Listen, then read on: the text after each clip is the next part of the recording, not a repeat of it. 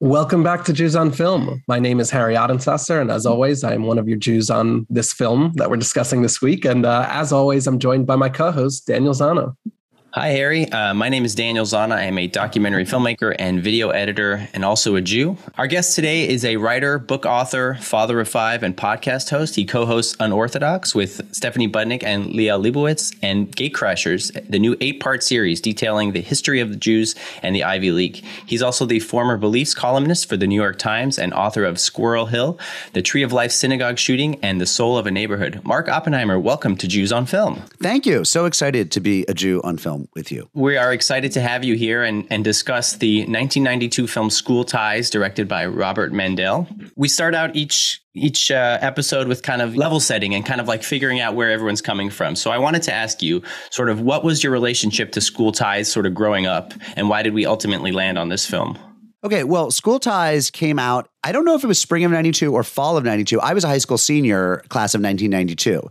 And then this movie comes out with all of these, you know, handsome. And I, I, by the way, I went to a prep school not unlike St. Matthew's um, as depicted in the film, though we did not have mandatory chapel, but it looked exactly like St. Matthew's. Wow. And um, everyone was just as attractive as in St. Matthew's. We all we all looked like Matt Damon or Brendan Fraser or Chris O'Donnell, Ben Affleck. With just you know just one ripped buff um, uh, gentleman after another. Uh, though my school was co-ed, so but you know then there's this movie out about. I remember seeing it in the theaters. You know, here's this movie about.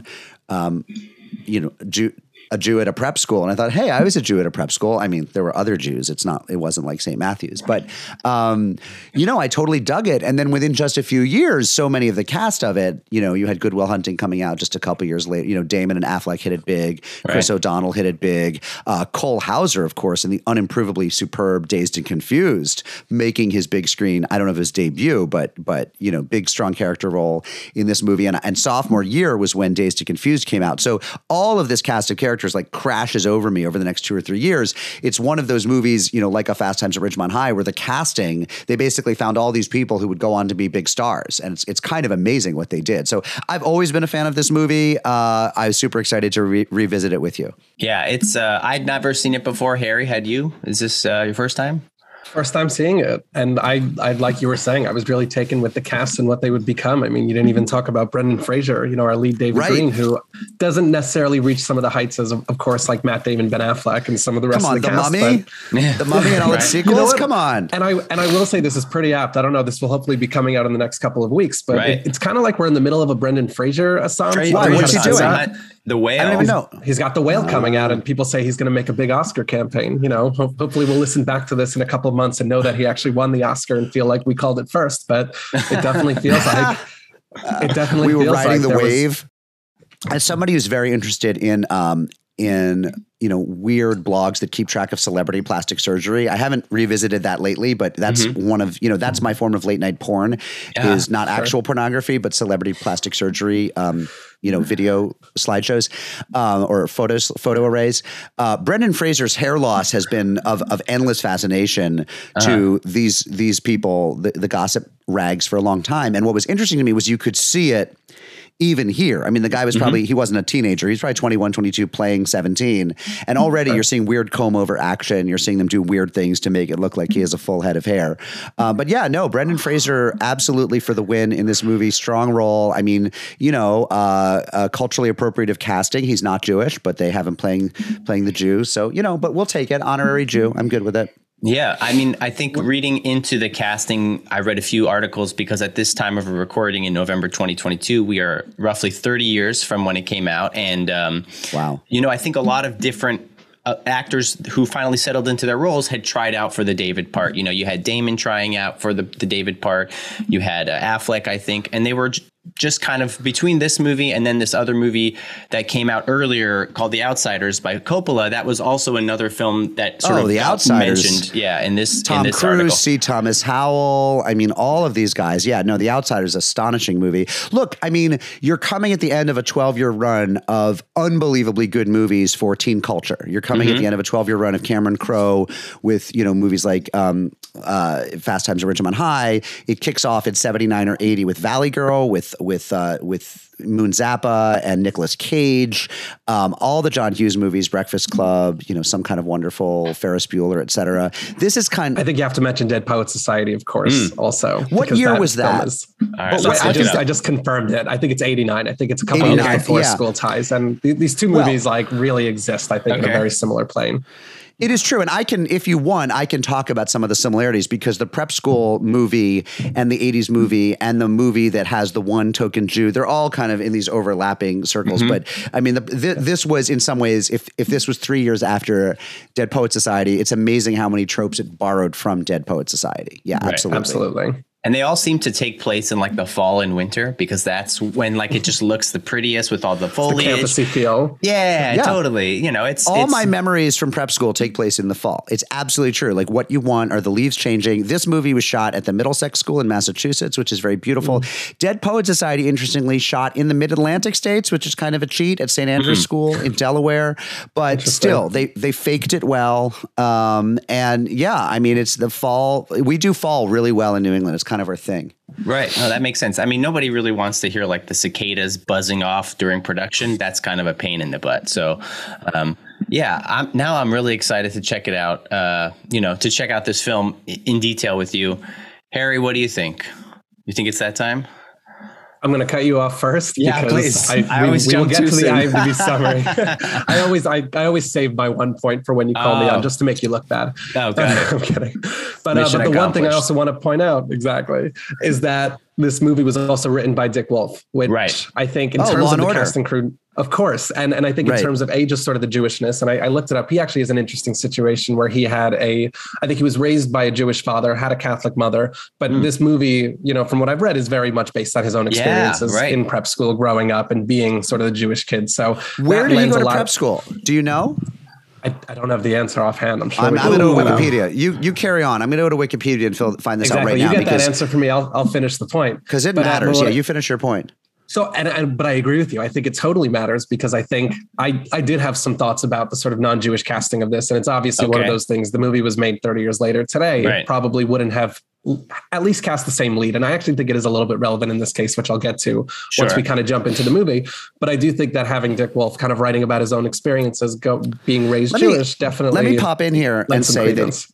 He went to Andover. He went to the gunnery, which is now called the Frederick Gunn School because they wanted to downplay. They didn't want to make it sound like it was, in fact, an armory. But Right. those of us from New England prep schools regret that there's no longer a school called the gunnery, which was sort of awesome. That's badass, it's not. yeah. Um, I don't know. So the, the gunnery is at nine through 12. So is Andover. So it looks as if maybe he did a year or two at the gunnery, which would have been a more sort of closed off, small town kind of place, maybe more anti Semitism, Hmm. then went to Andover. Now, look, he was born 1946. So he would have been getting out of Andover in like 1964 1965. I want wait, wait, wait.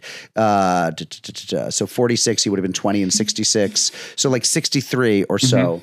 Um, there were a lot of Jews at Andover by that point. I, I would be very dubious that this was an Andover experience, but it, it could have been an experience at the gunnery, and maybe it's why he left. So I don't know. Maybe it bears further re- research. But I was intrigued to see that he wrote a good a good script. Yeah.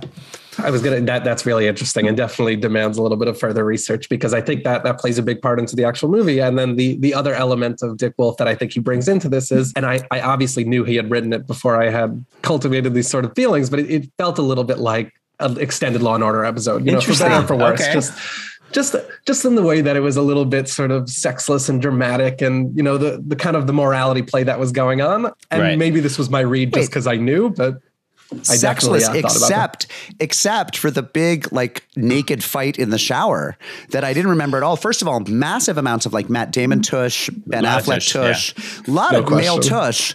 Uh, the, the this is all about the the either the gay male gaze or the female gaze on the men. It is- Mm-hmm. th- this is a a absolutely interesting reversal of the t- typically in in a movie, especially from the '80s, what you Yeah. would have seen Yeah. is is Lot tit, is breast. Yeah. There would have been a lot of boobs, and this no boobs. Amy Locane, very chaste, though it didn't end well for her in real life. If you've done your research, I can Yes. tell you what happened heard with her. Yeah. No. But there was some there was some DUI action. There was actually prison time served. Didn't Oh. end well for Amy. Locane. Yeah. Um, but lots of male tush, and then the the fist fight in the shower between Matt Damon. It, Matt, it was Matt Damon and Brendan Fraser, Mm-hmm. where you see them from the chest up, and it's in the shower, presumably like dicks swinging Yep. Mm-hmm. during this fist fight. I thought, holy cow! Like, how is it that we think of Top Gun now because of the homoeroticism going on? Yes. Right. Nobody ever talks about school ties, where literally they were like having a, a naked sword fight in the shower. Amazing. Yes. Amazing. I, I- yeah, I cannot I- wait to have this discussion when we get into it because I have Okay. some thoughts about sort of the circumcision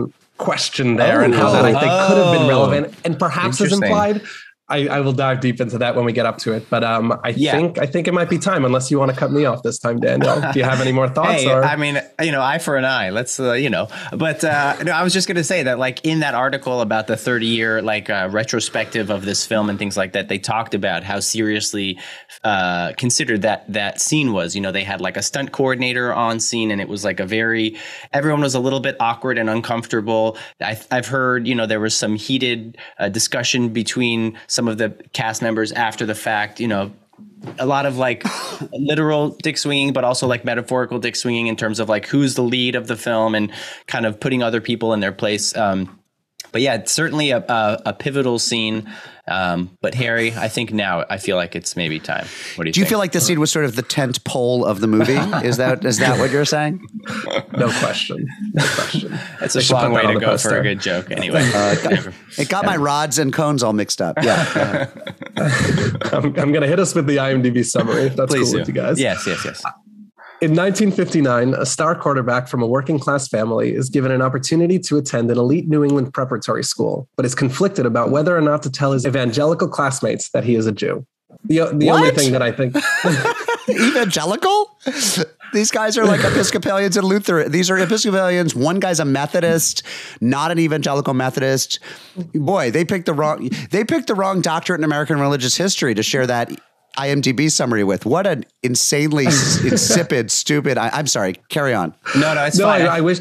That's a I new wish I could give you it. a name of who wrote it. Like Yeah. uh, some of these summaries actually have a name. here. Moron This one von was moron. Yeah. maybe uh, cleverly inserted anonymously. I hope whoever's listening to this, uh, you know, has a chance to defend themselves. Hey, the only thing that I wanted to point out is that they obviously talk about his Jewishness here, which you know, in the context of some of the other films that we've discussed on Jews on Film, it's not Right. always mentioned in the summary. Mm, I mean, of course. I don't think I don't think you could say two or three sentences about this movie without talking about the Jewishness Right. of it, because as we'll discuss with the plot, it is so central to Yes. Mm-hmm. everything that's going on. But still worth pointing out that it's that it's right there in the summary. I always enjoy that. I do feel like for season three, our new feature of the of the IMDb summary should be sort of like a post game summary of the summary and sort of like see whether or not it actually captures. Because I think every time you read it, Harry, we all just get incensed for like how reductive and inaccurate they usually are. which is why we are here to provide a little bit more context and uh, you know bang out the plot and then discuss the themes and things like that. But we'll do that after we take a quick break and get a word from our sponsors, St. Matthew's Academy. This episode. Anyway, we'll, we'll be right back, um, and we'll come back and discuss school ties. We'll be right back.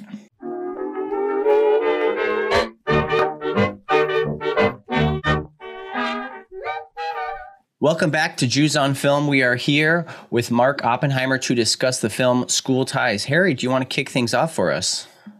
Yeah, sure. So the film opens up with David Green. He's played by Brendan Fraser, as we mentioned, and he's a sort of working class Jewish teen living in what we find out to be Scranton, Pennsylvania, and uh, in the year 1959. So we see him get into a fight with some bully, kind of trade sort of anti-Semitic remarks, and he ends up. We, we see David that he ends up getting a little bit banged up after this, and he has a, a confrontation with his father where he kind of calls him out and says, you know, you can't make your way through life fighting everything as you go. You kind of have to uh, be a little more protective of yourself. So, uh, and it can risk your future. So we then learn that David has actually given a scholarship to St. Matthew's Catholic Prep School for his senior year. Right, he's a senior, so this is only going to be for one year, and it's a football scholarship, so he can help them defeat their rival, St. Luke's, who apparently they've lost to the last couple of years. And uh, we have this big scene. His new coach picks him up from the bus stop, drives him onto campus, and in this in- interesting exchange, he kind of asks him if he has any dietary restrictions. Uh, I meant to ask you. Do you have any diet problems? Diet problems? Yeah, is there anything that you can't eat? I can't eat turnips. Turnips. I can't eat them either. well, better let you get settled. Th- th- These kids, they're gonna be a little curious about you. I'm a little curious about them. I mean, nobody ever comes here for just their last year. It's a very unusual situation. Uh, they're a great bunch of kids, don't get me wrong, but they're privileged. They take a lot of things for granted you and I never would. Just play your cards close to the vest. I mean, that's my advice. What do you mean? I mean, don't tell people any more than they need to know. in a very coy way warns David, maybe don't bring up your Jewishness and keep keep that one to yourself. And that uh, sets off his journey at this prep school. I mean, I think a few things to call out. You know, his dad, before saying goodbye to him on the train, says some uh, nice words of, uh, you know, like affectionate words to him in Yiddish. I think that's probably the only time we get a little bit of Avinu It's something Malkeinu like- later. Yeah, it's something like Gay or uh, Yeah. or, or it's, it's like mein Kind, my child. Gay Right. be healthy, be well, go go go well.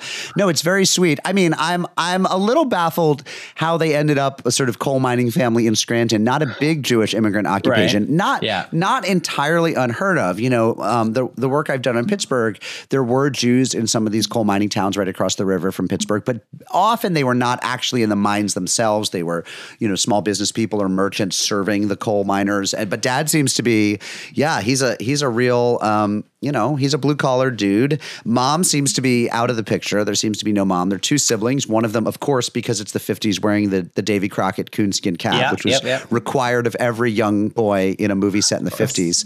I think Brendan Fraser may wear one in Blast from the Past, his other movie set back in the, where he gets sent back to the 50s. Always with a blonde, you know, I think, is, isn't it Alicia Silverstone in Blast from the Past? And here, you know, Oh, Amy yeah. Locane. I think you're right. Um, there's always a fetching blonde with him when he's in the 50s. And um, yeah, I mean, he gets sent off, he gets put on a bus. Weirdly, there's a direct bus from Scranton, PA to Boston. If you looked at the bus, uh, the front of the bus, it says Boston, like the Scranton Right. to Boston line. He didn't have to change in New York. It just, and it dropped him in Cabot, Mass, home of St. Matthew's School. So apparently, like, there's a bus line. There's actually a pipeline for blue collar football players who get in rumbles with guys who He's look like the the first one. to Right, go exactly. to St. Matthew's on a direct bus, which is amazing. Um, but he has to get out of town because otherwise, the guy who looks like the Fonz one of these days is going to beat him to a pulp. So good thing he gets out of town.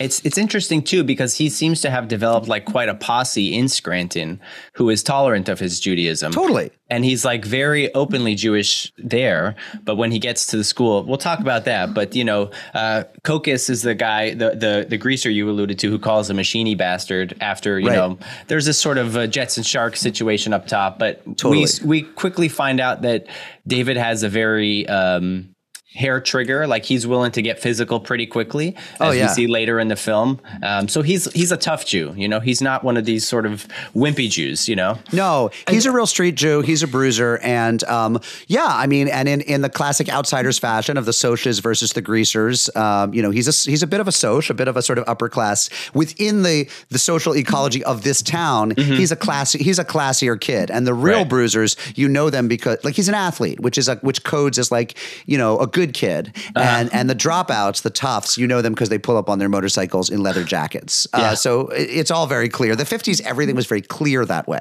Yeah, yeah.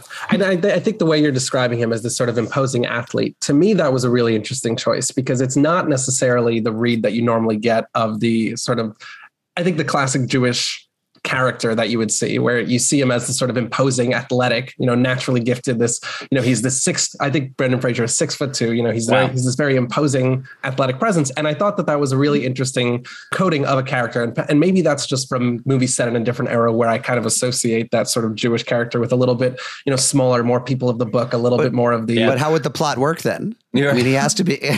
Like, I think that's what's so interesting. It's Right. a real kind of reversal of your expectations. You know, it's you wouldn't think the Jew is the one who's brought in to kind of save this like prep school of the of the sort of I don't know, like the tall, Right. strong blondes that you'd expect that Right. maybe There in the other situation. look, there were a lot of street Jews. There were a lot of athletic. Jew- I mean, you know, boxing was a Jewish sport in the 1920s, Absolutely. and and you know, Sid Luckman was a famous New York giant. I mean, there were these guys, and um, you know, I mean, my uncle Dave Schreiber was the quarterback for his high school in Pittsburgh. Of course, Nice. you know, it was an all Jewish high school, but um, you know, there were there were these guys, and he's one of those guys. And so, um, yeah, I mean, the great mystery, of course, is how they found him, and we never do find out how the how Yeah, the, right, the- exactly. the tough Boston Irish coach of the of the Boston Waspy Prep School finds the Jewish kid in Scranton, but they found him. So yeah, I wanted to also just call out the uh, the opening sort of church scene, which I thought was uh, comedic, but also it, it sets up early on this honor code, right? So David goes at, to Yes. temple, and everyone's kind of doing their prayers, everyone's getting dressed and things like that.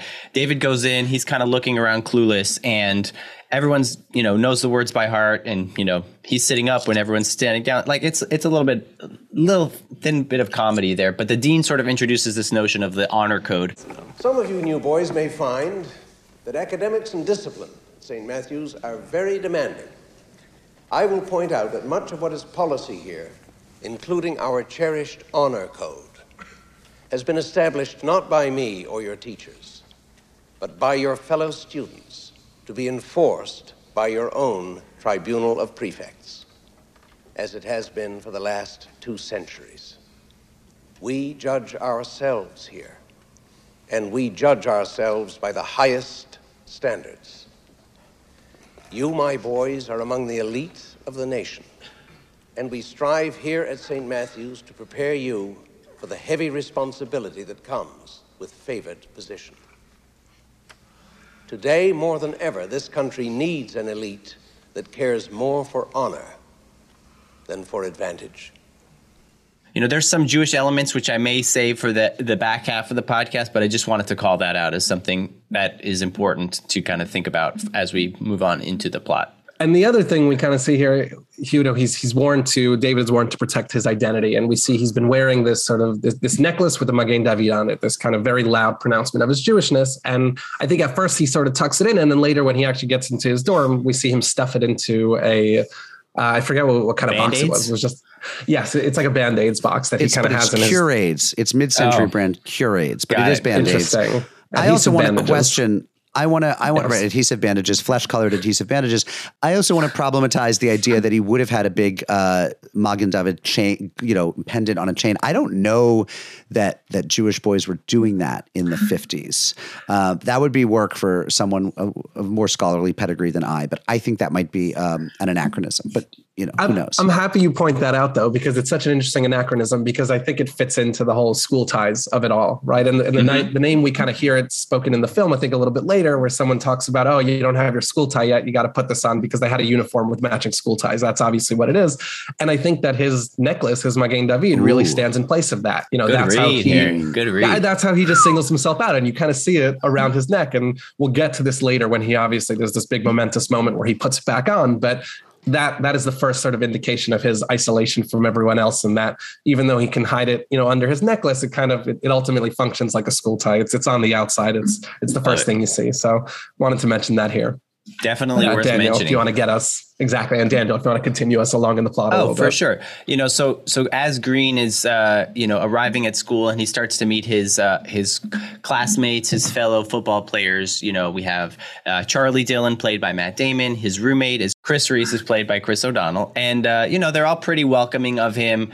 They start out, uh, you know, playing some records, dancing. David's got the moves, you know, more so than a lot of the other kids in the class. Um, and and someone, I believe it's either Magoo, played by Anthony Rapp, or it's uh, you know Cole. Ha- let's see, one of the one of the classmates was talking about how he got his uh, record player. this summer from a friend back home. How much? He wanted 40 bucks, but I jewed him down to 30. 30? I'll give you 25 for it. Look at him. Look at him. He's always trying to get something for nothing. And he's not even Jewish. And it's at this point that David is first introduced to the anti-Semitism at school and decides to, you know, just keep his head down, not say anything. There's a number of uh, instances throughout the film. Uh, some to the end, you know, are very explicitly anti-Semitic, but these little remarks come up here and there, and David, you know, at the beginning chooses not to say anything. Uh, and then you know, as as we kind of continue on, the first game is uh, Rosh Hashanah. We know that because his dad calls him up on the phone and gives him a good amount of uh, Jewish guilt. You know, just remember, David, tomorrow's Rosh Hashanah, uh, and it coincides with the football game. He ultimately decides to to play the game. He wins the game, uh, and then after the game, runs off to the church and prays in the church for Rosh Hashanah davening. And he says, you know, he's saying the Avinu Malkeinu by himself with his kippah on. And uh, the headmaster, who's coming back from some sort of event, has a, a, confrontation with David, asking him, you know, what are you doing here? And it kind of gives him the business. This is uh, the headmaster who says, Mr. Green, sir, was it worth it? Breaking a tradition just to win a football game? Your tradition or mine, sir? Which, by the way, is a comment, a retort that makes no sense because he says, "Was it worth it to break your tradition just for a football game?" And then Brendan Fraser says, Your tradition or mine. What does that mean? There's only one tradition he's breaking for the football game, Rosh Hashanah. Unless well, I'm missing I, something. Well, it sounds profound. Yeah. It sounds there's yeah, like bum it, it it's done done. It's a very Dick Wolf moment. Right. And it's like that metaphor actually doesn't track at all. It, right. there's no question what tradition he's breaking. It's Rosh Hashanah. Yeah. Right. I, I, think it's both because I think in some sense I force the read in of like, well, he's breaking the tradition of there being only Christians at this school and uh, like, by ah. introducing a Jewish quarterback. It's okay. and he's kind of calling him the headmaster out for saying you don't actually care about me breaking tradition. You just want to put me down. I think it's a little bit okay. of a stretch read. I think it's yeah. exactly what you were saying. It's a great Dick Wolf moment. I think there's a couple of them later in the movie where right. he, because David, he's given a lot of those one liners where he oh, just, yeah. sends something back at someone. And it, well, that's the thing. It, it always, He's he's kind of like an he you know he's an idiot savant. And I mean he's on the one hand you know this bruiser roughneck guy from you know hey oh oh from uh, you know Scranton which of course the original hometown of President Biden. But also he he comes up with unbelievably quick profundities whenever he needs to put a gentile in his place you know whether it's the headmaster at that moment or then later after um, you know the confrontation at the end or then when when matt damon is driving away in in the family right. car at the end like he always says exactly i mean my god the amount of times i've you know left a situation and then the right line has occurred right. to me 10 minutes later you run but back. him it's, it's yeah. he's always, always got it you know, the French call it l'esprit d'escalier, the spirit of the staircase. Like uh-huh. as you're leaving the party and going up the staircase, that's when you remember the thing you should have said. Right. And but he always has it. He always has it. He's like he's he's a prophet. He's basically a prophet. I mean, he has a genetic predisposition to chutzpah, which maybe a lot of these other people at the school are not, uh, you know, no. inclined. But um, no you know, I think there's one more thing I want to talk about before we we chop it up here is, you know, before getting ready for this dance to, to hang out um, with the the girls in in this school, uh, you know, they're getting ready in in sort of the first locker room bathroom scene, and Charlie makes an offhanded remark. They're talking about their perspective, uh, where they're going to go to colleges and things like that, and you know, they mention uh, that you know they mention you know all the other schools, and they say, oh well, don't worry about the Jews. You know, they're not going to be. I don't have any worry. You know, there's not going to be any Jews in the clubs anyway.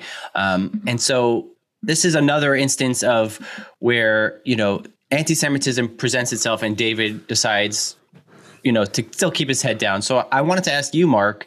Um, you know, they mentioned not having the Jews in the clubs, and I wanted to know, you know, because of your podcast, The Gatecrashers, I wanted to kind of ask if you could sort of paint a picture. Were the Jews us, in the clubs? Yeah, just give us a little bit of context about what what Dillon is talking about, and and you know, okay, paint a first bit of, of all, a picture. Yeah.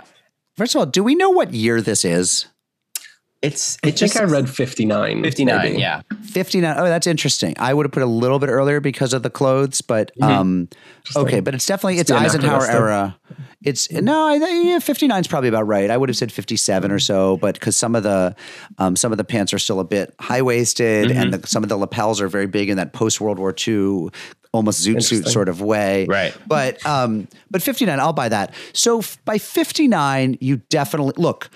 Um, at the Ivy League, there are quotas keeping implicit quotas keeping Jews to about 15% of Harvard, about 7 or 8% of Yale, about the same number somewhere in there in Princeton. They had all been up much higher in the 1920s. Harvard mm-hmm. at one point was about 28% Jewish in 1926 or 27.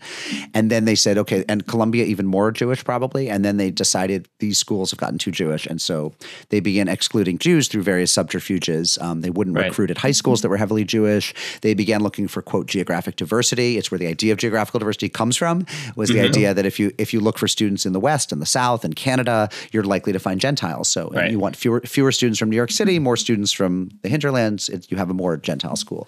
So by the 58 or so, these schools again, there's there are lots of Jews, but it's more like 10 percent than 20 or 30 percent. Um, are there Jews in the fancy clubs, in the final clubs at Harvard, Porcellian, for example, uh, Fly Club?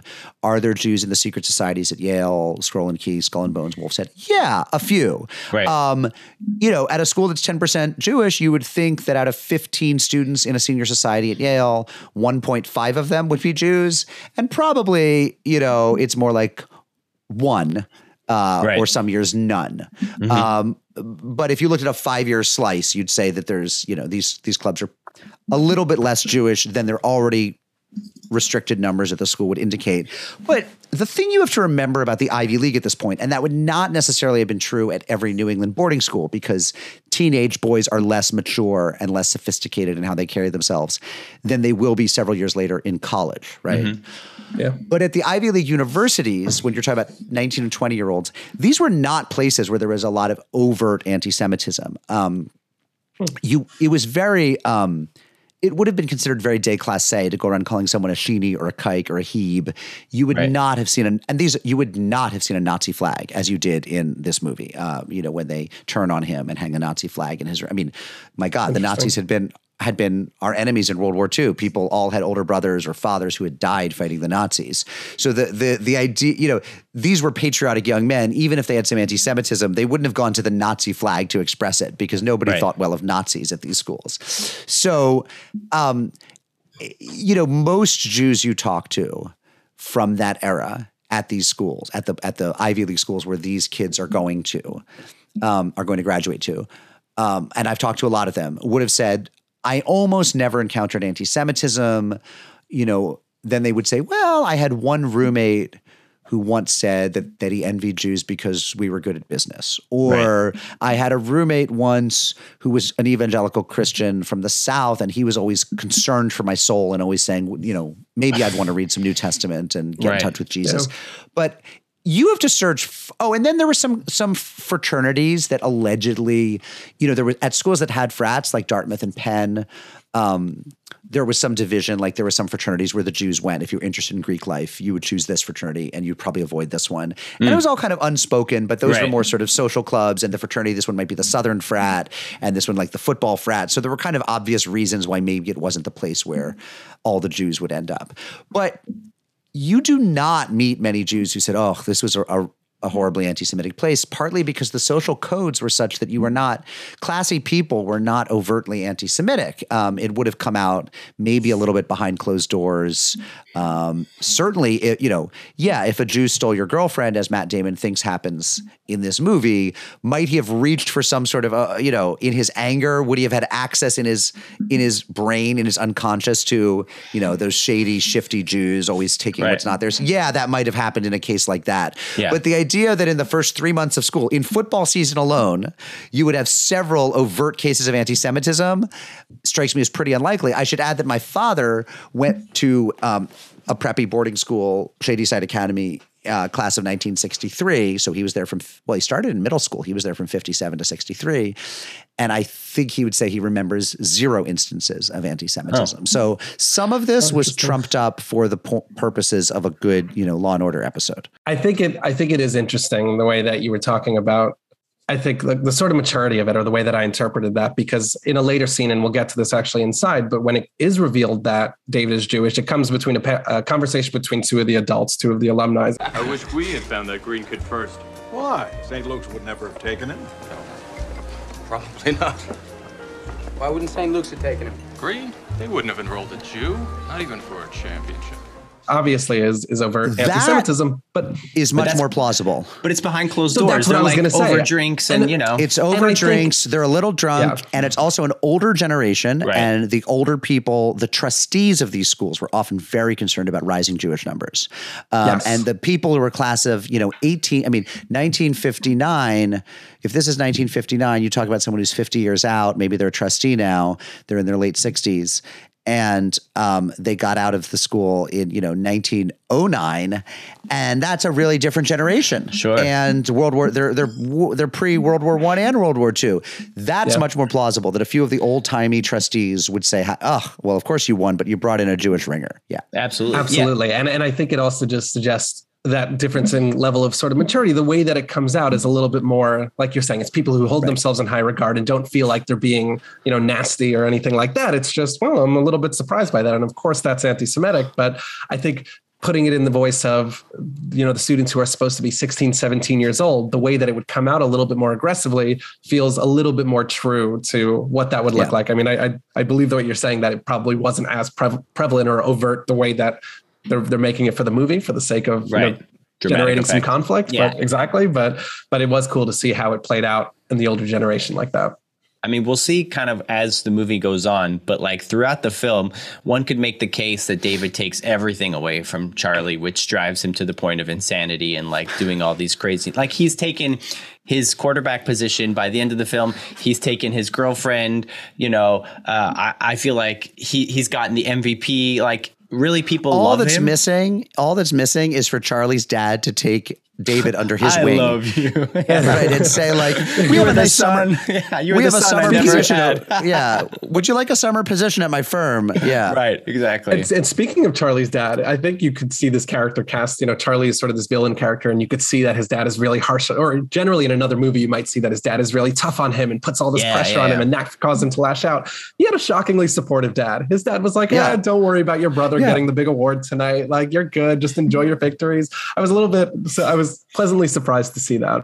The idea that sort of, you know, upper class Protestant dads in the 50s, if you didn't follow your dad to Princeton and you had to go to Amherst or Swarthmore Williams instead, that you know, you were disowned. That, that you know, people weren't substantially meaner in the 50s. I mean, like you say, like dad, there were supportive dads in the 50s, but it works for the, you know, I mean, of course, in Dead Poet Society, there's one kid who has to kill himself because he fails Right. his father by being interested in the theater, right? As if as if you couldn't be interested in the theater in the 50s without it, it drove you to like a mere interest Oh, in yeah. the theater was was a, a risk factor for suicide.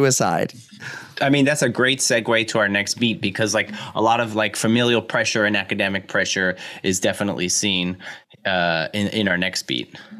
Oh, one thing you have to mention. Yeah, go ahead. Yeah, but let me say one, and this is another sort of another false note is um, these kids were not worried about getting A's at these schools in the fifties. They were t- profoundly anti-intellectual places.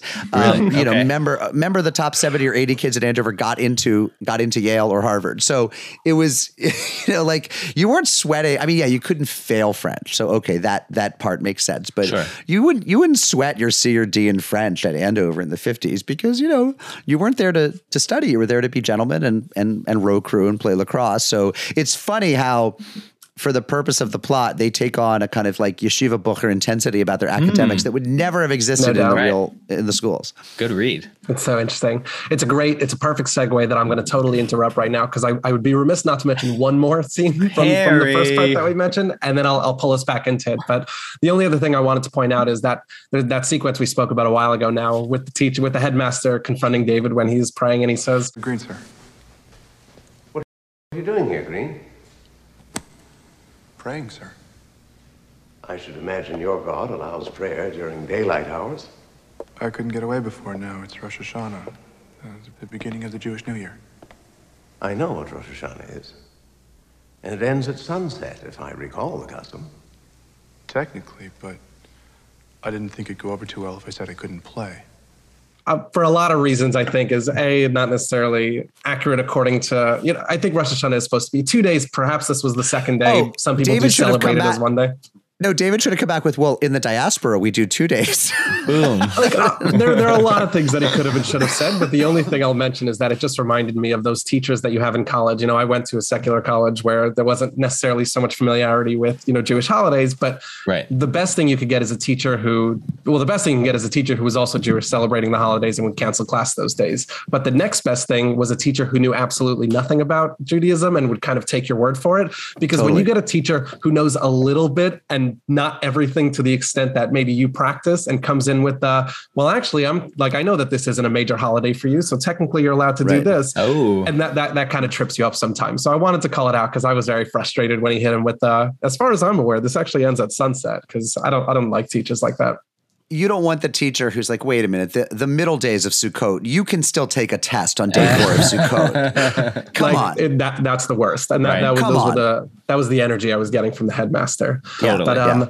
But anyways, I'll transition us back in. Remember, we were talking about how they felt a lot of pressure, and maybe that wasn't accurate to the time, but sure. this movie thinks it was because we jump back in with the students and we see that they're all struggling in this French class. They have this teacher who's particularly very challenging and intense, and they're they're all really crumbling beneath that. And they actually we see a conversation that all the students have about how their families have these very intense legacies. Some of these Ivy schools, some of them are, you know, I'm fifth generation Harvard and I'm seventh generation Princeton, or you know, whatever it is. So they, they clearly feel a lot of pressure in this course is obviously getting to their heads a little bit. So one student in particular, McGivern, is having a pretty difficult time with this. And yeah. we have this big scene where he gives this oral presentation, but he struggles through it. And they don't actually give us subtitles, or maybe that was just my version of the film, but you don't no, actually learn what yeah.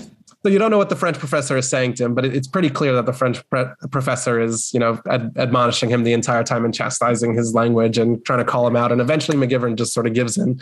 Uh, he runs out of the classroom and, you know, storms out and, and the boys can't find him. So there's this extended sequence. They're looking for him. And I think with the context of Dead Poet Society, I was very much expecting him to be, you know, yep, that was it. Well, also the, suicide to be. Also, the fact that there's a bucket on the desk weren't you thinking he was going to stand on the bucket and kick yeah. it out from underneath? He was definitely going to yeah, hang himself. Exactly. And exactly then he didn't hang himself. Misdirection. We're ruining it for everyone. Misdirection. Yeah. And instead, instead they just find him on the floor of the classroom. He's having a little bit of a nervous breakdown. He's reciting right. the passage that he was supposed to say in French kind of over and over while, you know, dazing in and out. And uh, yeah. we have just this moment where David kind of sits with himself and is like, wow, I never thought about ha- students my age having a nervous breakdown. And it's a clear kind of learning moment for him. And I think for the audience itself. And we, he, he starts talking to Charlie a little bit. And that's where Charlie shares also some of the pressure that he's been feeling as, you know, quote unquote Dillon with a, you know, with the legacy of not just prestigious academic students, but also athletic students. You know, right. his, his older brother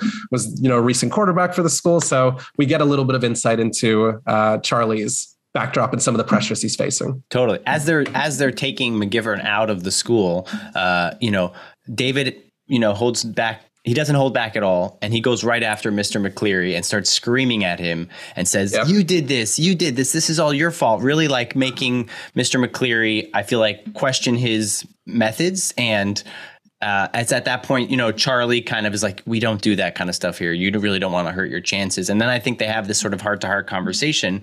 Um, and then I think before we get into the next beat, I think there is kind of like a moment of levity where there's like a cute scene where all the boys kind of bond together and and as an act of sort of uh, revenge they move mr mccleary's car somehow into his classroom uh, which is kind of like a fun which, button to end. By the way, is yeah. a classic prep school prank. I believe at Loomis really? there was a car. There was a car moved inside the, the rotunda at Founders Hall. You know the the prissy bachelor prep school teacher is also a stock character, and is it's that, okay. you know. Oh, I mean, clearly this guy's repressed. You know, mm-hmm. he's yeah. repressing a lot in his. Yeah. You know, um, no question. His, his, he's he's clenched very very tight. I actually right. felt I felt a little bad for this guy whose whole world is just his cane, his little beret, and his right. fancy car, and then his the French, you know, the boys he has to torture um, in a sadistic, right. um, almost erotic, sadistically erotic or erotically sadistic way. So right. I felt a little bit bad for Mr. Cleary. I felt like, um, you know, he's he's not a happy man. Right. Let's put it that way. Yeah, I mean, I think everyone on campus sort of uh, grows to hate him even more. I wanted to touch on the dockside scene. I th- yeah, I thought that was a, a, powerful scene. It kind of sets up this sort of. He, there was a really beautiful line where, you know, I think he says, "I envy you." Me? Why? Because if you get what you want, you'll deserve it, and if you don't, you'll manage. You don't have to live up to anybody else's expectations. You are who you are. That's really what draws people to you, David. It's not that you're the cool quarterback. Come on, you're the most popular guy on campus. Well, if my name weren't Dillon, that would be different. Bullshit. David, don't forget my last name's Dillon. Son of Grayson Jr., brother of Grayson III. I'm a Dillon. I'm I'm a part of those right connections I was telling you about. People don't care about that. Oh, you'll see. essentially he's Dillon is sort of saying that you know he has all this privilege to to, lie, to rely on and, and doesn't really have to try as hard, um, and so he admires that about about David. The the whole sequence with the car i get we're talking about the, the kind of context that it that it lends and the way that it makes mr cleary look and and how it, it kind of emboldens it Yeah. it, it really felt like to me an editor's note after the film that was sort of in post-production which maybe not this late but someone read the script and was like we need another scene of just the boys having fun and maybe Right. something to g- give it some levity it has no bearing on the rest of the film there's no repercussions for it you know you'd imagine Uh, that something Well, well Mis- what am i missing that happens Mr. Cleary, towards the end of the film, starts speaking English to the kids in French class. That was my sort of differentiation. Ooh, where I at the didn't beginning of the film, he's got a complete asshole about ah ah ah en français s'il vous plaît. like he wouldn't. And that's then the way you the teach end, French. No, no I know. My but French teachers the- never spoke never spoke English to us. That's not an kinda- asshole move. Okay, fair. He's fair. a good It's like teacher. Immersion, immersion. He fair. wants to think that- immerse them. But And- so the purpose of and if the purpose of that scene was to convince the teacher that he was going to see his car brought into the building and then the entire school, because we have this moment, Right, this reaction everyone's- scene where the entire school claps and laughs at him. If Right. that's the moment where he says, maybe I've been too tough on these kids, Right. maybe I should soften up a little bit. Yeah, that doesn't make any I- sense. I Towards the end, I he don't speak English. I don't know. I I saw like, a we slight already- and we differentiation. al- you know. we already had the moment though when David calls him out for you know sending McGovern into this anxiety attack. I think that alone could have softened his end. It's if that's the McGivern, read, not but- McGovern. You guys can't keep your jets out straight at all. Thank Um, you, thank you uh, for the call out. the scene we needed the scene we needed more of i mean the, the part of the plot that's so thin is the romance with sally wheeler Right.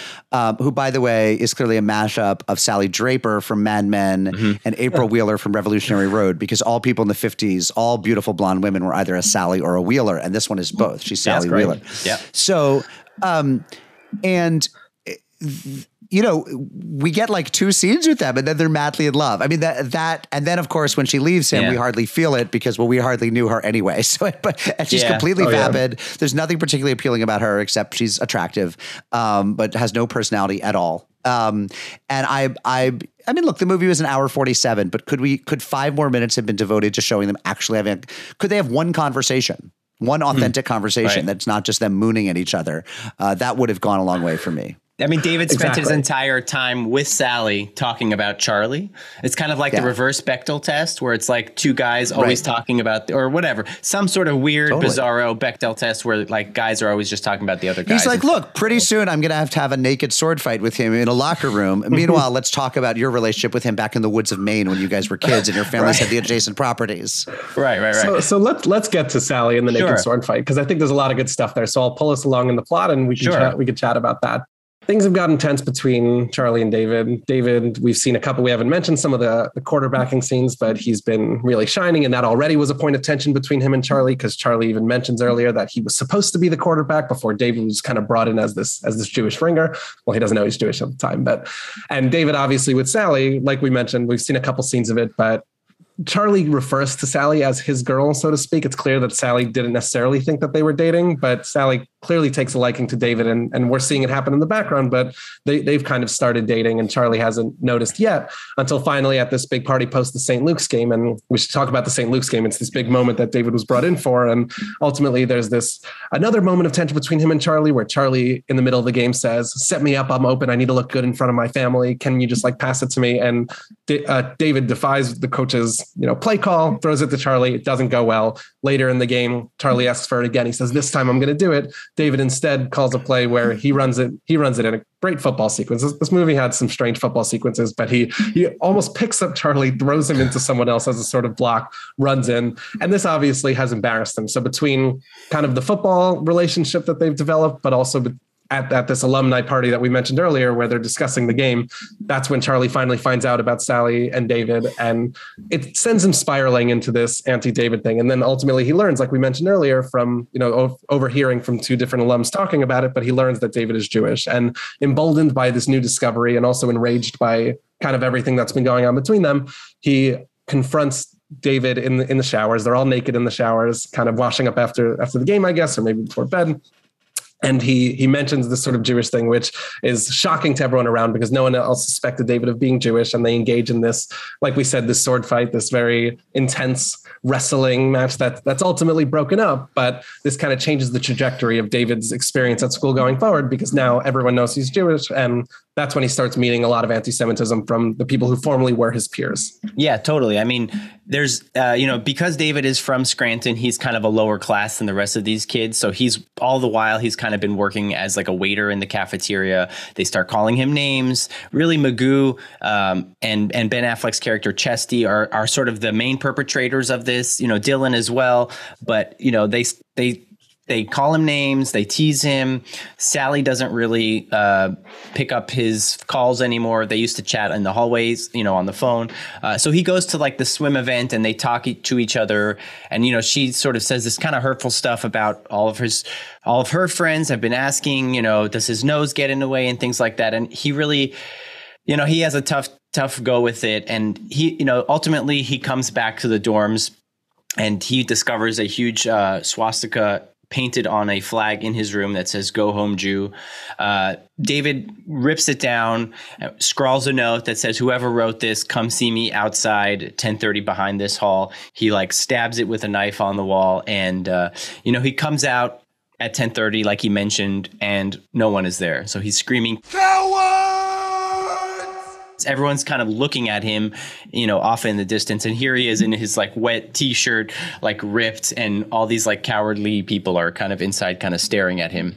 Um, so I'll pause there for a second if that works, and and uh, we'll kind of discuss sort of really where the film sort of heats up before our sort of Twelve Angry Men back back half exactly. of the film. But yeah, which is exactly what the last third of the film becomes. But right. let's talk about the uh, the naked shower fight because sure. that, that was obviously an iconic scene. We mentioned at the top just the way that that has lived on. I mean, people talk about it as the sort of young Matt Damon's you know butt scene, and and there's a lot of homoeroticism there for sure. I didn't know that. The, I wasn't aware there was a whole discourse around the naked shower scene in School Ties. I mean, I, it might be small. Great, it might have just it might have just been in the comments of Letterbox, the, the Letterboxd page for this movie, but okay. I was definitely following okay. it a little That's bit. great. I mean, now that I know about it, I'm going to obviously rewatch it several times a year to get Damon Tush. Exactly. Just just yeah. find that clip.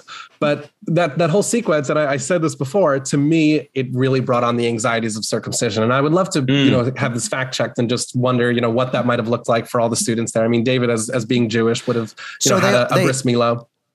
They would have. Yeah okay what what what fact i'll give you some fact checking if i don't know it i'll make it up your question exactly. is would the gentiles have been circumcised Exactly. Was was my yes. anxiety that he would be the only one circumcised? Well, so first of all, this is hardly his first group shower at at the school, right?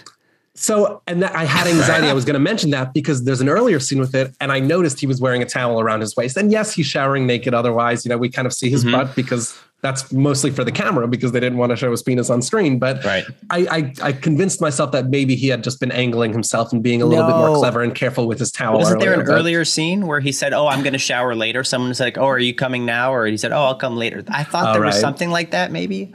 So maybe he's showering There's something separately. like that. But he he eventually showers with everyone. We see a couple so, scenes of it. I'll just speak for myself and my era. I mean, I'm 48 years old. How old are you guys? I'm 39. Okay. I'm 24. Okay, so let's let's do a poll Sounds here. Right. Daniel, when you're so you're you're 39. Yes. So when I was growing up, every boy I knew was circumcised. Um, like I knew my friends were circumcised. I was in lots of, you know, locker rooms and gyms. There was, I think, and I've I've written, or at least maybe I never wrote the piece. I've reported and researched on this a little bit and low numbers were always lower in uh, minority communities, Black and Latino communities. Boys were less likely to be circumcised. But mid-century America, like I want to say 1920, 1980, most uh, hospital births, the pediatri- the the OBGYN or the pediatrician would circumcise the boy unless the parents specifically asked him not to. It was oh, considered okay. a. So I'm guessing, Daniel, that you grew up. Maybe you didn't look as, at as many of your friends' penises as I did, but that most of your peers right. were circumcised, no matter their religion. Uh, I'm going to yeah. say with I'm going to say with Harry, that's less true because you it it changed. It started to change. Yeah. Tell me about your it's friend's not a penises, statistic. Harry. I was going to say it's not a statistic I have offhand. I trust Right. what you're saying, but Right. generally, I I, also didn't I didn't do a lot of sports like uh, you know locker room kind of sports in high You school. You weren't in as many locker rooms tonight. I understand. So I went to high school where they required you to do glasses, sports. Sammy, come on. So, um, so today, what's interesting is it is shifting back to being a marker of Judaism because Mm. Okay. your average, like your average bourgeois bohemian, Bobo, NPR tote bag, Whole Foods, Trader Joe's, American blue state white liberal, Howard Dean, blah blah blah. Couple does not circumcise their son these days. It is seen, they they have moved back. It is not the sort of Interesting. cultural elite position anymore. They've stopped doing it unless hmm. they're Jewish, and even many Jewish families don't do it anymore. So it is shifting back to being something that happens to poor kids whose parents don't intercede in the hospital, or they just think it's a cult, poor white kids, or Jews. But I think you're wrong about this scene, Harry. I think everyone would there would have been circumcised in mid-century So- America. and I and I, I accept that completely. I think there's still Well- a read of the scene as well. I, I think there's still a vulnerability. There's he's being laid bare, and I I don't know if this is intentional, but I do mm. think the read of well, that is sort of his his Jewishness on scale. It's the Jewishness Sure. you can't hide. Yeah, you can't sure. hide it by taking off of a Yeah. sort of Jewish star. I think there's something going on in that scene. You know, even if that might not have been I mean, an actual Yes, no. 100%. You're totally right. But the bigger thing going on this scene that I just didn't remember is like Yeah. it's a big gay orgy. I mean, aside mm. from that, like isn't the bigger thing is it's Spartacus, is it's it's Porky's, but all male. It's just a big Sure. it's Sure. a big sword fight, which is awesome. Yeah. I mean, I think it's like metaphorical in a sense that he's being laid bare, he's open, he's naked, he's vulnerable, and it is that this time that happens to like coincide with the fact that this news has come out, and so Charlie decides to take the opportunity to kind of expose him uh, to all the other classmates. At which point they get mad at him, but like maybe this is a good time to bring it up. But I feel like every time David has his sort of like, "Hey, I'm Jewish." The initial response of the people who he was closest with, whether it's with Reece, his roommate, or with Dillon, or with his girlfriend, or whatever, it's like, well, why didn't you tell me? Like, why, why are you, you know, I feel like it's, you know, they put the onus back on him as if it's like, you should have told me. And then I would have, we would have been, you know, copacetic. But now that you hid it from me, I think I don't know. What do you? What are your reads on that? Because maybe that's just an easy out to be like, well, this is a, a different reason to hate you because you're dishonest, rather than you told me and you're Jewish and I'll hate you. Yeah, well, that. it's Like, da- it's know. damned if you do and damned if you don't. If you tell us what you for that, if you hide it, then you're shifty and shady. And but I also think it's also sincere. I mean, nobody likes to discover Sure. an important fact about people close to them that that's been withheld. They people feel a little bit cheated. And look, I mean, if you're if I'm his uh dad, I probably say, you know, knowing now what I know then, with perfect hindsight, you probably want to say to him, like, on your first day there, you know, the first time some kids bust out with some anti-Semitic stuff, say, "Hey, I'm Jewish. That's not cool," and like, let them deal with it and let it all hang out, and you know, wh- whip it out and put it on the table, and there it is. Right. I think he misplayed that, but also it's understandable why he would play it the way he did. Totally. I mean, he was advised to. So um, I'm just going to kind of wrap up our, our film here so we can kind of get to the ratings and things like that. But as the film progresses, we have our final exams. Throughout the film, we're talking about history and dates, and they kind of do this rapid fire thing, uh, you know, as they're studying. But um, Charlie decides that you know he's the guy's a putz, and so he's he hasn't really studied as well. So he's just, he's going to make a little cheat sheet for himself. And as they're taking the quiz, uh, you know, he's got a little piece of paper like this with it on his hand, and he's constantly looking. Um, but David spots him, as does Van Kelt, who is another uh, classmate, and they see him cheating. And you know, Charlie again being a putz, he drops the cheat sheet on the floor as he's making his way out. The teacher finds it, and they decide. The teacher says, someone was cheating and we have our honor code here that everyone signed on the front of the test if if you don't tell me who it is everyone's going to fail so we need somebody to confess and come forward so they decide that the the the students convene and they meet and they debate you know sort of who who it was they they seem to think that it was uh, connors the sort of redheaded guy who uh, you know wasn't as learned Cole before. Hauser. Right, Cole Hauser, who, you know, he's also accused of cheating on a French test. So they initially turn on him, and then, you know, they they oh well, it was this guy, this guy, this guy, and then ultimately Charlie, sensing this opportunity, um, convinces you know convinces everyone that it was David. David, prior to this, confronts Charlie and has said, "I know it was you." just go, sort of confess. We'll get this all over with. And Charlie goes to the lengths of even bribing David, and David, you know, says no. So they have this long discussion, and David, Twelve Angry you know, Men. a 12 angry men situation where it's very heated everyone's jackets and ties are undone they're kind of pacing the room and things like that and uh, you know ultimately both david and charlie plead their case to the rest of the students but everyone sort of agrees that it's david who needs to go and uh, talk to the headmaster so david goes and he confesses to the headmaster saying you know what it was me i did it and uh, after hearing his uh, plea the headmaster you know, the camera sort of pans and we see that Van Kelt is sort of sitting by the fire and saying, you know what, David, I'm on your side. I saw Charlie do it. And so uh, we're to, we're to expel him. And he pleads David to stay. You know, he says, we'll just forget the whole thing happens and we'll put a clip in here. But David says, Good. Then it's settled. I'd like to forget this ever happened. No, sir. You're never going to forget it happened because I'm going to stay here. And every day you see me, you'll remember that it happened. And in the final scene, David, uh, you know, sees Charlie getting whisked away in his giant sort of limousine, and uh, this he says, You know something? I'm still gonna get into Harvard. And in 10 years, nobody's gonna remember any of this. But you'll still be a goddamn Jew. You'll still be a prick. and so he walks away all by himself, and uh, and that is where our film ends. I just wanted to quickly point out that I, in reading for this film, there were a few alternate endings that were shot. You know, so there is this scene where David walks off into the quad by himself. That is how the film ends as we've seen it. But there were other scenes uh, where they had all the friends kind of joined together and walk, walking with David, and ultimately, like the audience sort of felt it didn't test as well because they felt that like it was a little too saccharine that like everybody loves David now, and they all kind of walk walk off.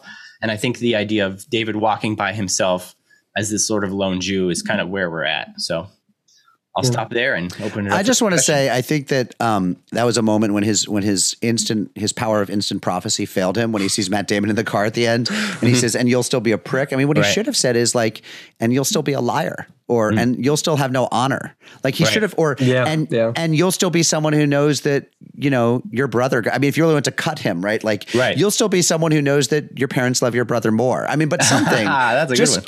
calling someone a prick is pretty easy to brush off. I Right, felt like he could It, have. He could it have doesn't really, land as hard as I think he hopes it would. it doesn't land as hard as I wanted it to. Um, yeah. You know, but uh, anyway, I do think that it's probably a better ending than if everyone had embraced him or if Amy Yeah. Locane, if Sally Wheeler had run up to him and like you. Yeah. planted a big kiss on him. No. And I don't know. Yeah. The the other thing I want to point out in this scene because it, it actually references what we were just talking about, but there's this big moment where he's confess where David is kind of right where he has that moment with the headmaster where the headmaster says, "We know you didn't cheat, you're fine," and David says, "Well, the honor code, which obviously is a big deal in this film, it clearly states that if you know someone cheated and don't report it, that's also violation of the honor code." And he's met with this response of, "Well, that's why," because in the beginning we were told that the honor code is an evolving document that they, you know, the students update every year, and they say this Right. is clearly an area where we recognize it can change. And just to reference what we were talking about earlier about, you know, whether he should have actually owned up to his Jewishness from the beginning, I think there is a statement there with the honor code that it's, you know, keeping this to yourself or forcing yourself to admit it is almost not the problem, right? Because it's kind of this framing of the honor code saying that if you see someone cheating, you have to say it. Right. And David seems to have functioned in this way of, well, I didn't say anything about my Judaism. So in some ways, he was Mm. Villainizing himself maybe or he felt guilty about that like everyone was telling him you should have mentioned us. Withholding it was a sin. And the honor code is kind of saying there are circumstances where maybe you're not at fault for not mentioning it. And it's almost absolving him for what i think we were calling him out earlier for maybe he should have mentioned Now, it. I think do you they're saying feel it's like okay Dick- that he did Do you feel like Dick Wolf had that reading in mind? That's that's the biggest question with this I think You you've know, I- outsmarted the, the screenwriter.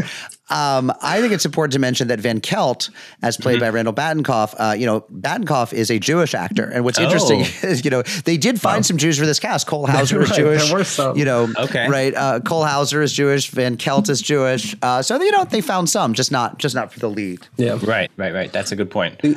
Go ahead. The Go the ahead. other thing I want to mention before we cut to break, because I know we want to get into rankings, is just there's that moment where you know David responds like we said, every time you see me, you know, I'll be a reminder to you about this, you know, what you did, and that notion of being a reminder. I was trying to figure out a Jewish read on it, like why does he want to be this kind of powerful reminder? Why doesn't he want to move on from this? But it almost felt like this very Christian idea of, of the wandering Jew, as the Jew is kind of kept around, kept alive as a reminder of you know their suffering, of their torment, of what of the Mm. pain they experienced. And even though the, the headmaster's like, let's move on from this, you'll get you know full privilege. He's like, no, I want to remind you, and it's a more negative reminder. It's I want you to feel bad about what was done to me. But it really does feel like it's playing in with this Christian idea of, of the wandering Jew, and it wasn't necessarily that that strong Jewish finish that I think I was hoping to read into that Right. moment. And I want to see if you guys agree with that. I, uh, I hadn't seen that. I think it's plausible. What I did see is that all of this happens and it's only Thanksgiving break.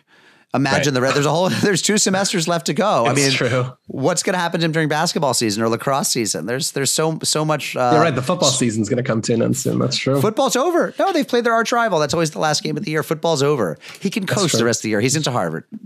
That's good. Yeah, Yeah, I- yeah. I mean, I, I, as long as we're on board the stretch train, I wanted to talk about like, uh, and I could save this for the back half, but you know, just the idea of like, like with Judaism, there's often these, um, often it's physical things, but a lot of these like acts that we do to be reminder to remind us of the past, whether it's like the Seder reminding us of of of the Exodus of Egypt or the mezuzah that has the passages about Egypt and tzitzit and all these physical manifestations of and are like Jewish reminders. So I kind of like, obviously a stretch, uh, you know, but that's what we do on this podcast, and you know, That, that, that's true, though. That, that this Jewish idea of always remembering thing. I mean, you're, you're reminding me of the concept of Amalek, which was the, you know, this, this group of, of people that attacked the Jews, you know, our Jewish ancestors when they were, you know, in the desert, you know, however many years ago. And we have this kind of yearly reminder of we need to tell this story because we don't forget the pain that was stricken on us. So that read, and I'm totally, uh, you know, flipping to your read, Daniel, because I think you're totally right. Like that that is a Jewish practice of no, we don't move on and pretend that things don't happen. We Right. remember the pain and suffering we experienced. We remember the pain that our you know our enemies or our antagonists caused us. And I'm not letting you guys get away with this so easily. You know, the, the easy answer for the administration is to say, let's Forget move on, don't Forget sue yeah. us. You know, in, Yeah. in modern day lingo. I think Dillon is actually a descendant of Amalek. I, I actually read that somewhere, so it totally exactly what I was getting at. Yes, totally makes sense. right. Let's take a quick break, and we'll come back and we'll give our ratings for the film School Ties. How does that sound? All right, we'll be right back.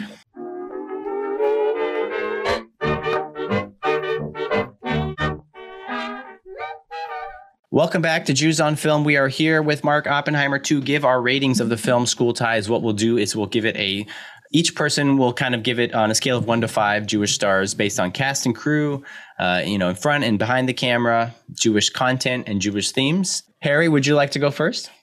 Yeah, absolutely. So I'll just uh, talk about it a little bit. You know, we mentioned this in the beginning, the cast and crew, uh, not not a very Jewish cast. You know, I, I think I mentioned this in the beginning. I was going to call it out. We obviously had a conversation about the athletic British Jewish type. Casting that not Jewish, especially because that was my read of it, I think in some ways made me feel like, oh, so they needed to bring in this, you know, six two Brendan Fraser, this non-Jewish guy, to play a part that I didn't recognize as at least filmically Jewish. I mean, the truth is, I'm sitting here as you know a six foot three Jewish kid who, like, I, I won't say I resemble Brendan Fraser in any way, or nor do I match his athletic prowess in the film. Although I actually think I read that he didn't know very much about football and didn't like the sport, and that's a little bit clear in the way Okay. that he's framed because he's not the most athletic looking actor, I would say. But that I think to me came off as a little bit. It's not always so relevant when I think you cast Jews with non-Jewish actors. We've spoken about Jew face a little bit, and I don't think I come down so rigid about that. But in this case, where the film is so much about his Jewish experience and the anti-Semitism that he faces, and you know this athletic gifts that I think he has, it came off. It rubbed me a little bit the wrong way. But maybe that's not something to penalize the film for so much. You know, in terms of also just the, the content. You know, we spoke about uh, Dick Wolf and, and his writing into that, so I think that lends a lot of Jewishness to it. The content itself obviously very Jewish, you know, from the beginning. That's that's that really is the big, you know, it's not just he's Jewish for Jewish sake. Like that is the uh, conflict of the film. It doesn't end with the big football game. It's not like a movie where he makes the big throw at the end and everyone embraces him because he saved them with football. Right. The movie really does culminate in this question of honor and the honor that he gets as a Jew. And once he's out as a Jew, how do people treat him differently? So I actually think content is a really big part of the Jewishness of the film, obviously. Mm-hmm. Thematically, I think it's all in there. I'll give you all space to kind of fill in those gaps that I've left there because uh, I know there's more to say about how Jewish this film is, but that, that's kind of where I'm at with this. I, I think I'm going to end up giving this a pretty high score, but I won't reveal that until I hear from from the two of you. Mark, how about yourself? Yeah, I thought the cast was terrific. I, I like that this is the first uh, co-casting of Batfleck and Cole Hauser, who of course will be reunited just a, a little while later uh, in Dazed and Confused, uh, one of the greatest movies ever made. Um, I think that um, you know it's it's. Uh, I'm not going to agree. It's an. I think I'm not sure that it's an extended Law and Order script, but you can definitely see the same hand at work. I actually think it was better than most Law and Order scripts. I didn't think I didn't know Dick Wolf had this in him. I think it's a strong, I think it's a strong script. Um, and in terms of the Jewishness, I mean, look, props to any movie that has you know a little bit of Avinu Malkeinu in it. Mm-hmm. Um, yeah. I'm going to mark it down a little bit for the kind of heightened uh, and I think cartoonish anti-Semitism. I think it's not true to the Jewish experience right. that he would have faced like a swastika on his uh, door. Like they didn't have to well lean said. on it that much. I think that like the the trauma such as it was was in the subtleties not in the overt anti-semitism and so i think it's a little bit untrue to the jewish experience and it makes it somewhat less of an authentic jewish movie in that way that's yeah, definitely a, a, good case for it. Um, I have a very simple rubric for a lot of my uh, you know cast and crew. We kind of mentioned we have Dick Wolf, we have Robert, uh, we have Robert Mandel as director, um, and we have a few Jewish cast members. So I'll knock that out pretty quickly. Um, content, you know, I always like to think: is there a rabbi? Is there a kippah? Is there prayer being said? Is there a Jewish star? So we we tick a few of those boxes, like content wise, and then the, this just this notion of of anti-Semitism sort of festering in the the background and then becoming more prominent as we get later in the film. Um, I think it's you know highly highly Jewish in that regard. Uh, thematically, you know, the themes of anti-Semitism, the themes of otherness, like you know, he's also this sort of like scrub who's an outsider and very different from the rest of the folks. Um, so there is that sort of otherness, which I which I very much like into um, the Jewish experience as well as like other you know minority experiences and things like that. So um, yeah, I think I'm kind of locked in with my number, but uh, uh, you know, Harry, where are you at numbers wise? Let's talk. Let's talk turkey. Absolutely. I think there's a little bit of inaccuracy and maybe a detail that I, I do find lacking. And I loved what you pointed out, Mark, just about the way that it casts anti-Semitism. Because writ large, I think this movie, you know, kind of from a distance, is very much doing all the things. It's it's addressing the sort of anti-Semitism. It's empowering this Jewish character. He's you know has to protect his identity, like you were saying, Daniel. With some thematically, all that is there. The otherness, the you know the honor the honor system, which obviously isn't strictly a Jewish ideal. That that's something that extends beyond that. But I think that's all there broadly. I think when you get a little more granular about it, and part of that is just my uh, Jewish education and experience and being able to poke holes in some of the little things. But even just I don't think the movie itself cares about the granularity so much. You know, we have the big symbolic moments. We have the Magen David necklace, his his school tie, as we mentioned earlier. We have the big swastika, but I don't think that's uh, it's so clear. So, with all that being said, it, it's clearly Jewish. It's Jewish in the summary. I think I'm still going to give it above a four, maybe a 4.25, because it really is there, but it's not crossing that threshold of being as Jewish as some of the other films we've seen. How about you, Mark? There's a scale of what? One to five. One to Jewish five stars. Jewish stars. Yeah. yeah. One to five Jewish stars. Um, I'm gonna give it a little bit more than that. I would have liked to see a rabbi in the room with the headmaster and the Episcopal priest mm. at the mm. end, like yeah, as okay. we prepare to expel you or re- or repair you or bring you, you know, allow you to make teshuva. We we we we recruited a rabbi from Boston. We had him take the train in. Uh, that was a nice touch. Um, Maybe the bus. So, but I, you know, I'm, I'm gonna give it a four point three six. Ooh, wow. Okay. Yeah, as far as like ratings, I would say I'm probably going to come in right kind of in the same areas where you two are at. Um, you know, very strong, uh, very strong thematically, and then content wise, I feel like the, of the Jewish moments, I think a lot of it were these were presented for sort of not necessarily accuracy, but sort of a heightened element. So you could very clearly tell that these were Jewish things. So I'll probably come in at like four and a quarter. I did want to thank you, Mark, very much for being here you today on, on Jews on Film. At this time, I wanted to ask you if you wanted to uh, plug or promote anything going on, you know, in the Look, podcast. Anyone yeah, I mean, I, I just finished an eight part podcast called Gatecrashers, uh, the hidden history of Jews in the Ivy League. It deals with a lot of these topics, and anyone who who jammed with this conversation would absolutely love Gatecrashers. Available on all of the the major podcast platforms. And and thank you for having me. Well, thank you so much, Mark, for being here on Jews on Film. I wanted to remind everyone to check us out on uh, all the social platforms. You can get us wherever you listen to podcasts on iTunes, Spotify, Instagram, Twitter, TikTok, YouTube. Did I miss anything, Harry? I think you got it. All right. Well, thanks so much for listening, and we'll talk to you later. Bye bye. Jews on Film is hosted and produced by Harry Ottensasser and Daniel Zana. Harry edited this episode. Make sure to follow us on Instagram at Jews on Film and subscribe to our podcast to get new episodes. Thanks for listening.